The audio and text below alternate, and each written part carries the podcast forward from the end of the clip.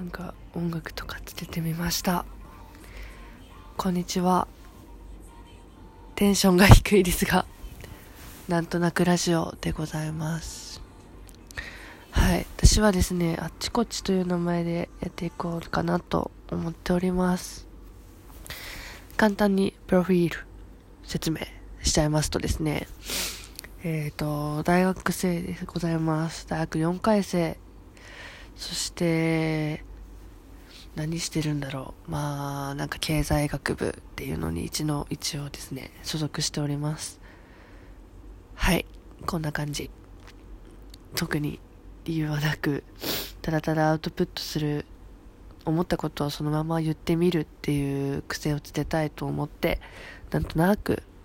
ラジオしようって思ったので、なんとなくラジオという名前にしました。安易でございます。でですね、まあこれからなんかいい感じに企画とか楽しくできていけたら楽しそうだなというふうには思っているのですが、まあ今日はですね、あのー、昨日っ、てかまあ最近思うことについて、つらつらと語っていこうと思います。さあ、では、本日のお題。発言と解釈についてでございます。はい。すげえ、この機能。めっちゃ感動するな。はい。でですね、まあ私昨日テラスハウスっていうものを見ていたんですね。で、その、まあ今、軽井沢編を見ているんですけど、ご覧になった方は、ご覧になっている方はわかると思うんですけどね、ちょっとご覧になってない方がいらっしゃったら、超ネタバレな話をするので、もう、ネタバレ嫌だって方は、あの、今後一切聞かない方がいいと思います。はい。という、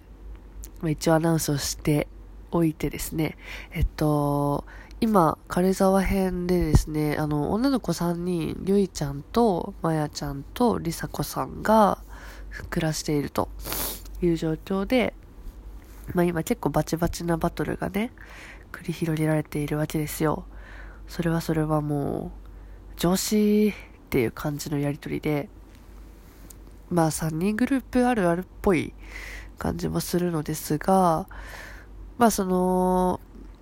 なんていうんですかね、その一人が、まあ、いなくなったタイミングで、二人でいるタイミングで、その、あの子さ、みたいな、あんなこと言ってたよ、みたいな。えマジ？みたいな。最低だね。ははは、みたいな。っていうのを、まあ、3通りで繰り返すっていうことが起こるわけですね。で、そこで何が起こるかというと、まあ、不信感が芽生えてしまうと。あこの子あんなこと言ってたしな、みたいな。っていう風なことが生まれるっていうね、ことで、まあ今、それがこう、たまりにたまってぶつかって、ちゃんとこう腹割って話そうよっていうので、今こうがっつりと喧嘩、喧嘩というかまあ普通にその言い合いをしているっていう状況で終わったわけなんですが、その、私これを見ながら、まあよくあることだなというふうに思ったわけですね。言った、言ってないみたいなやつとか、え、言ってないのになんでそんなことになっているの？みたいなこととか、っていうのは、まあ実際、まあ男女問わず起こりうることだろうな、というふうに思っていて、でまあ、その顕著にそれが、こう、繰り広げられていた回だな、というふうに思ったんですが、まあ、多分言った言わないに関しては、おそらく言っていると思っていて、私は。ただ、その言ったことに対しての、各々の解釈の違いによって伝わり方が変わってしまうというだけなんじゃないかなというふうに思っています。まあ、例えば、えっ、ー、と、まあ、デートに行く前に、ちょっとほんとめんどくさいな準備するの、みたいな言い方だったとします。で、まあ、これ実際に言っちゃってると。で、それを聞いた側が、あ、この子めんどくさいと思ってるんだ。あんなにいい感じに返事してたくせに、デート行く前にめんどくさいって言っちゃうんだって思ったとします。で、その思ったことを踏まえて違う子に、あの子さ、デート行く前にさ、めんどくさいんだよねって言ってたんだよって伝えちゃったとすると。そうすると、それを受けた側は、あ、そういうこと言うんだってなっちゃうと思うんですね。でも、そのニュアンス的には、いや、ちょっとめんどくさいなっていうのって結構、その、なんていうんですか、本当にめんどくさいっていう感じじゃなくて、まあ、なんとなくちょっとこう、なんていう言っちゃったみたいな。楽しみでもあるけど、ちょっとまあ、準備もめんどくさく、まあ本当にめんどくさかったりとか、その、照れ隠しだったりとかっていう可能性もあるわけで、っていう言い方だったりするけど、受け取り手がそう受け取った瞬間に、ただただ本当にめんどくさいというところだけが伝わってしまうというふうに思っております。だからすごい解釈の違いによって受け取る側が変わるっていうことが起こっちゃうんだなって思っていて、だから発言するのってすごいこう、なんていうんですかね。まあ、発言には責任を持てとかよく聞くけど、まあ確かに一理あるなというふうに思ったっていうのがテラスハウスで思ったこと。で、まあ何も考えずに言っちゃうことなんてたくさんあるじゃないですか。そりゃね、全部全部にの発言に責任を持てって言われたらすごい大変だし、私もよく何も考えずに、はいとか、あ、いいですねとか言っちゃうんですけど、結構それが、こう、相手には、その、あ、やるっていうことでいいんですね、みたいな感じで受け取られたりとか、まあ、はいって言ってるしね。はいって言っちゃってるからね。確かに。とかね。まあそういうことが起こっちゃうと。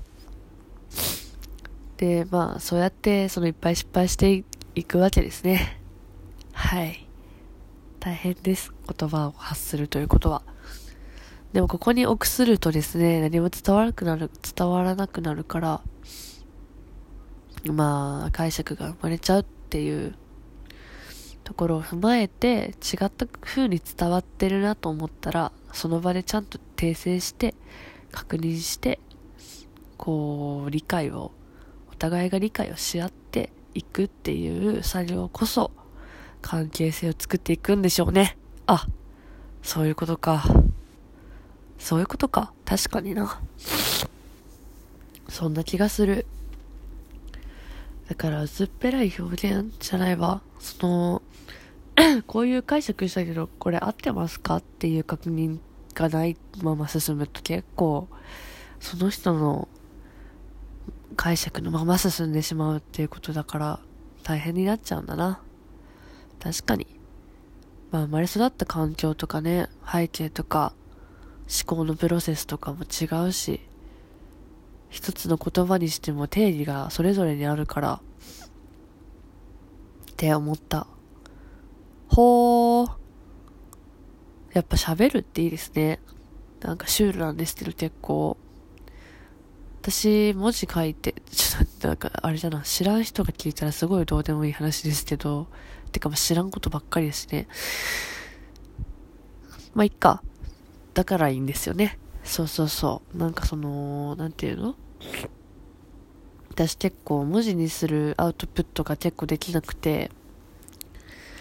結構書いてアウトプットする方が、てかまあ思ってることをそのままブワーって書き出してみて、それをそのまま、それでこう整理するっていうタイプの方がいらっしゃると思うんですけど、私それがなかなかできなくて、というのも、私にとって書くっていうのは結構こう完成されて、完成させるみたいなイメージがあってですね、その完璧なものを作り上げるイメージなんですよ。まあ、完璧主義なんでしょうね。そう。なんか文字って結構、だからその文字に起こすってなると結構こだわっちゃうから、文字でアウトプットって書き出しアウトプットは結構その完成させに行っちゃう分思考していることがそのままかこう文字にブワーって出てこないから向いてなくて。で私思考の整理めっちゃ苦手なのでどうしようって思った時に多分 YouTuber とか、まあ、動画とかその音声ですね。まあ喋まあ何がそうやな喋る。つまり喋るというアウトプットが一番私には合っていると思った時に、あ、どうせやったらなんかラジオみたいなのが楽しそうと思ってやってみた次第でした。ここからね、なんかいっぱい聞いてくれる人が出てきたりとかね、まあもしかしたらするのかもしれんしね。いや、そんなことあると思いながら、まあね。とかっていう風にまあなんか今後ちょくちょくやってって楽しめたらいいなと思っております。はい。なんかすごいな。聞いてくれてるかどうかわからないっていうのが面白いですね。というわけで、本日第1回目、ゆるっとふわっとやらせていただきました。というわけで、また次回、まあお会いできたらいいし、私は勝手に喋り続けるので、なんとなく絡みに来てみてください。というわけで、あっちこっちの、噛んだ、あっちこっちの、なんとなくラジオでした。じゃあねー。